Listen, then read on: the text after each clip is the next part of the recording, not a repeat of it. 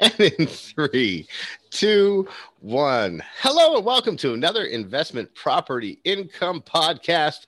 My name is Jeff Edie, and joining me today is one of Canada's top mortgage brokers, a scholar, a gentleman, a fashionista, and a gentleman who really loves to give back and have fun, and has helped a lot of people really understand mortgage financing far better than they did before they heard him.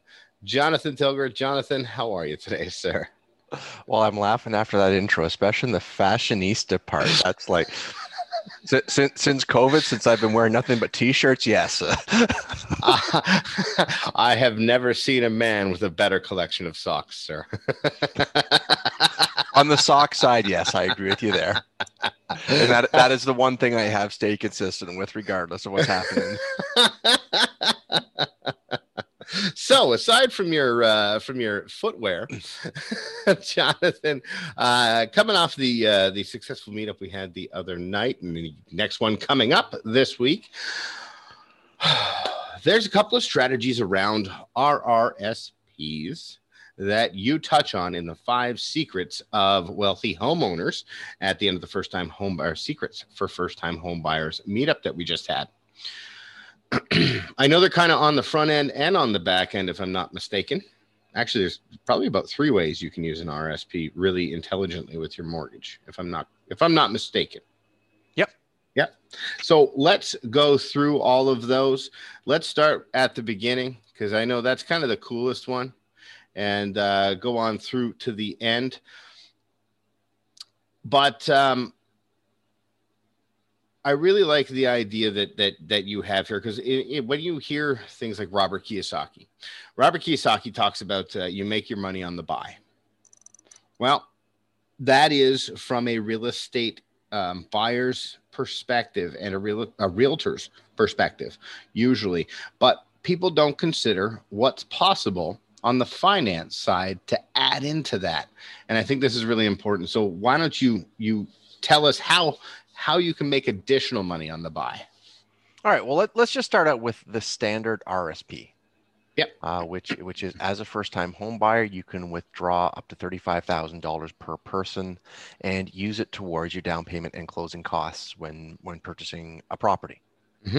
Mm-hmm. And that is, I say per person. So if you've got a couple, if you've got husband and wife, boyfriend, girlfriend, 2 friends, whatever it is, who are buying a property together, and they're both first-time home buyers, they can actually withdraw $35,000 each, so it's up to $70,000. Let me ask you, what's your opinion on RRSPs? RSPs are a good tool if used correctly. Where I see one of the downfalls is that people are taught to contribute, especially when they're young, and they may not be earning that much money. Mm-hmm. And so mm-hmm. the tax savings they get in doing that when they're young, yes, they get a tax return, but if you're only paying like 20, 25% marginal tax rate at the time, generating that tax return, well, it is some money. If you're having to withdraw it later, and generally speaking, most people, when they're withdrawing it, they're usually in higher income years when they're withdrawing it. Mm-hmm. Mm-hmm. And so if you're now paying 40, 50% tax while you're withdrawing it, the savings you got cost you money. Now, the mm-hmm. good thing is money does grow in there tax-free, so you're not paying yep. any tax while it's growing in there. So it is a good tool, but you just want to use it wisely. So we had one of the ladies this week that was on our podcast, one of the members of our meetup group. She was on our meetup. One of the members of our meetup group, B, was asking about RSPs, and she had a specific circumstance. And it's a company-contributed RSP. What's your opinion on those? Well, in that case, they're as put forward, where they were going to match the contributions. I mean, it will be up to a certain dollar amount, but they're going to match the contribution she makes. Yeah. So essentially, you put in $100, they're going to put in $100. and that situation is put in every dollar you can up to the maximum, because essentially you're doubling whatever you put in is being doubled by your company. Yeah. It's funny because I you know full well, I used to run a financial services company, and we hated RSPs, and we preached about it, and we taught people all about it. And then someone would say, but it's a company contributed RSP. I'm like, everything I just said, ignore. Yes. You no longer need to be in this seminar. Please show yourself to the door. Yes. That's free money. You go enjoy your life. So let's talk about it. So that's if you've been putting into your RSP, two people, you can draw out $70,000 total, $35,000 apiece. Yep. And how long do you have to pay that back? So that will be paid back over 15 years. Over 15 years. And what happens? Do you have to start paying that year? That year and the following year, you don't. And so by paying, it just means you're putting the money back into your RSP, and in putting it back in, you're not getting the tax credit and putting that. So let's stick with 30,000. It's an easier number to work with over 15 years. So they will require basically $2,000 a year. It will be your minimum contribution each year. Okay. Okay. Nice and simple. I like how you broke that down. Thank you. Even I can understand it. So now let's talk about our RSP strategy on the buy. Explain this to us. So it's really about if you've not necessarily contributed, you don't have much money in your RSPs. You may have a few $1,000, but you've got room in there. Mm-hmm. And so, well, you've got the money saved up for your down payment.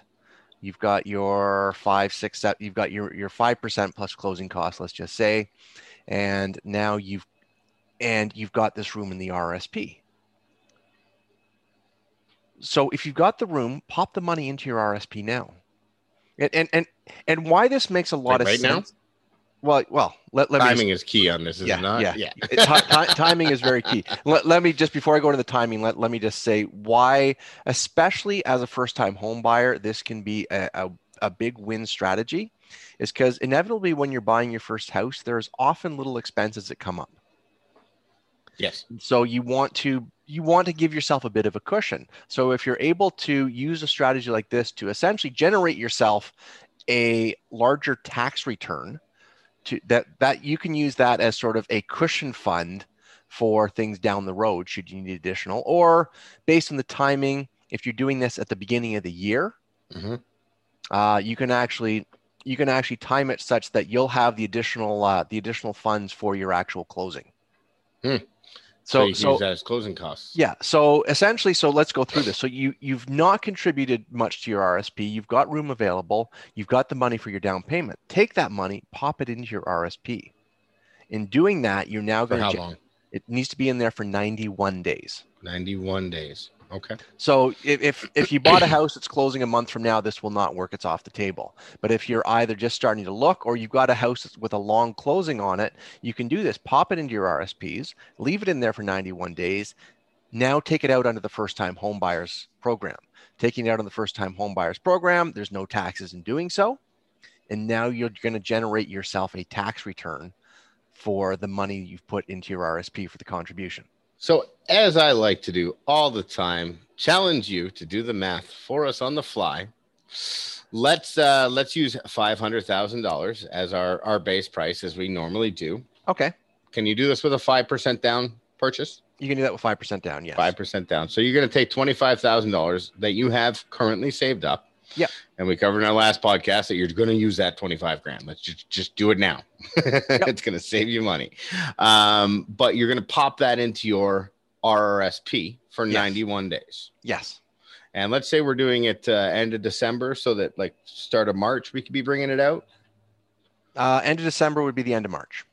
End of March. Okay. Yeah. That's why you do the math. So end of December, you're going to pop $25,000 in there. You're looking to buy, say, by April, May. Yep. And what is your tax return that you could generate with $25,000? I've got to give my standard answer here. It depends. It depends. And it will definitely depend based on your tax bracket. Okay, so let's say somebody's at 30%. Okay. Which is a fairly standard tax rate. Yep. So $25,000, they would get back 30% of that? Is that how that works? That's right, yep. So 30% of that would be... $7,500 on $25,000. Yep. And what do you think closing costs on a $500,000 home would be? Well, you're going to have the land transfer as a first-time home buyer. You're going to get a credit back on that. So there actually won't be much you're paying in land transfer. Mm-hmm. You're going to have your legal costs, but you'll probably be looking probably around $2,500 to $3,000. So as a first-time home buyer. By using this strategy on the buy. Yep. And if you've got more money to put down, great. By using this strategy on the buy, you're going to be making basically $5,000. Yeah, if you use that for your closing costs, and yeah, you'll have some additional funds that, I mean, as I said, buying a new house, inevitably you may want to get some new furniture, get window coverings, all those little things that come up. It will give you a little bit of extra funds that you've got available. You know what's interesting, Jonathan, as you do this, the more and more I talk to you, the more and more I understand that all of these things you've learned can really be layered on top of each other.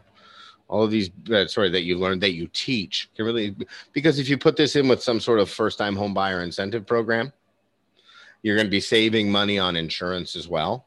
Yep. Like, it's kind of crazy because most people, you know, if they walk into a bank, I'm sure they just walk in and go, "Hey, let me get a mortgage." But nobody says, "Hey, why don't you pop some money in your RSP and take it out in 91 days? That'll make you $7,500. Yep. Oh, and by the way, there's first-time home buyer incentive programs that you might not have to pay back if you're in the right area." That's kind of crazy. Yep, it is. All right. So is that all we can do with RSPs? Those are for first-time home buyers. Those are the two main strategies for first-time home buyers. Yep. There are means where you can use your RSP. It really becomes different ways you can, I'll say, invest your RSP. And one of the ways you can invest your RSP is in yourself, meaning that you can actually mortgage yourself out of your RSP. Really? Yep. How does one do that? You'd have to set up a self-directed RSP where there is called a third party administrating the mortgage. Yeah. But it could be set up. That would be a trust company. Exactly. Yes. Yeah. And it could be set up that way, and essentially you issue yourself a mortgage out of your RSP, where you're essentially paying the RSP. Now, I'd say right now, with interest rates where they are, that does not necessarily make the most sense. No. Now, let me take this a little step further. What if you mortgage somebody else through your RSP? If you did it and issued private mortgages, so you were able to get into the private mortgage market, making 8, 9, 10% on the money, then it's a great investment, or great way to invest. So there's a couple of ways that people can do that, right? They can go through, say, a mortgage investment corporation, but they can also do it through a lawyer or a broker, can they not? They can, yes. They can issue the loans direct. Yeah. Do you do that? Generally speaking, no. Yeah.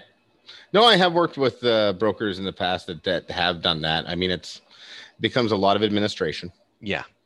But it's very interesting. If people want to learn how to use your RSPs to get a heck of a lot better return than you're going to get in most mutual funds, you can certainly contact a broker or a lawyer that does mortgage investments and learn how to self-direct and definitely beat the market, especially with today's rates. Exactly the case. So Jonathan, RSPs, is that everything you got? Is that your best? Is that that's pretty much all the things I'll talk about that I'm licensed to talk about. Yeah, fair. Starts treading them gray areas. Gets a little rough, eh? Yep. Keep her out of the rhubarb, Jonathan. Again, that's why you're driving, sir. All right. Fantastic. Jonathan, thank you so much for your time. I always appreciate these conversations, and just interesting how much I learn. Always interesting. Makes me realize how many mistakes I've made in my life. Thankfully, meeting you was not one of them. You and me both. How do you think I learned this stuff? Well, was it Edison said he didn't fail? What was it, 900 times? Something like that. He figured out 900 ways that the bulb didn't 999,000 times. That's I think it was 10,000 times. Yeah, 10,000. Like yeah, I believe it was 10,000. Yeah. He made the light bulb and he's like, I didn't, I figured out 99,000 ways to not make a light bulb work. Yep. Yep. Exactly. That's fantastic. So thank you so much, Jonathan, for your time. Appreciate you. And thank you for listening. If you want to join our meetup group, you can certainly find Investment Property Income on Meetup as well. You can find our podcast on any of the major Spotify's and Amazon and Google and all of those things out there. And if you want to get a hold of Jonathan, we're using a new email address this week. It is jonathan@amortgageplan.com. That's jonathan@amortgageplan.com. That just rolls off the tongue so much better. And of course, you can download the book that Jonathan and I wrote last year called Investment Property Income at investmentpropertyincomebook.com. You can subscribe to all of our stuff, our podcasts, our meetups, our Facebook group, all of that. We love having interactions with our community. And if you have any questions or want to be on the show, please don't hesitate to reach out to us. We'd love to hear from you. Thank you, and we will see you soon.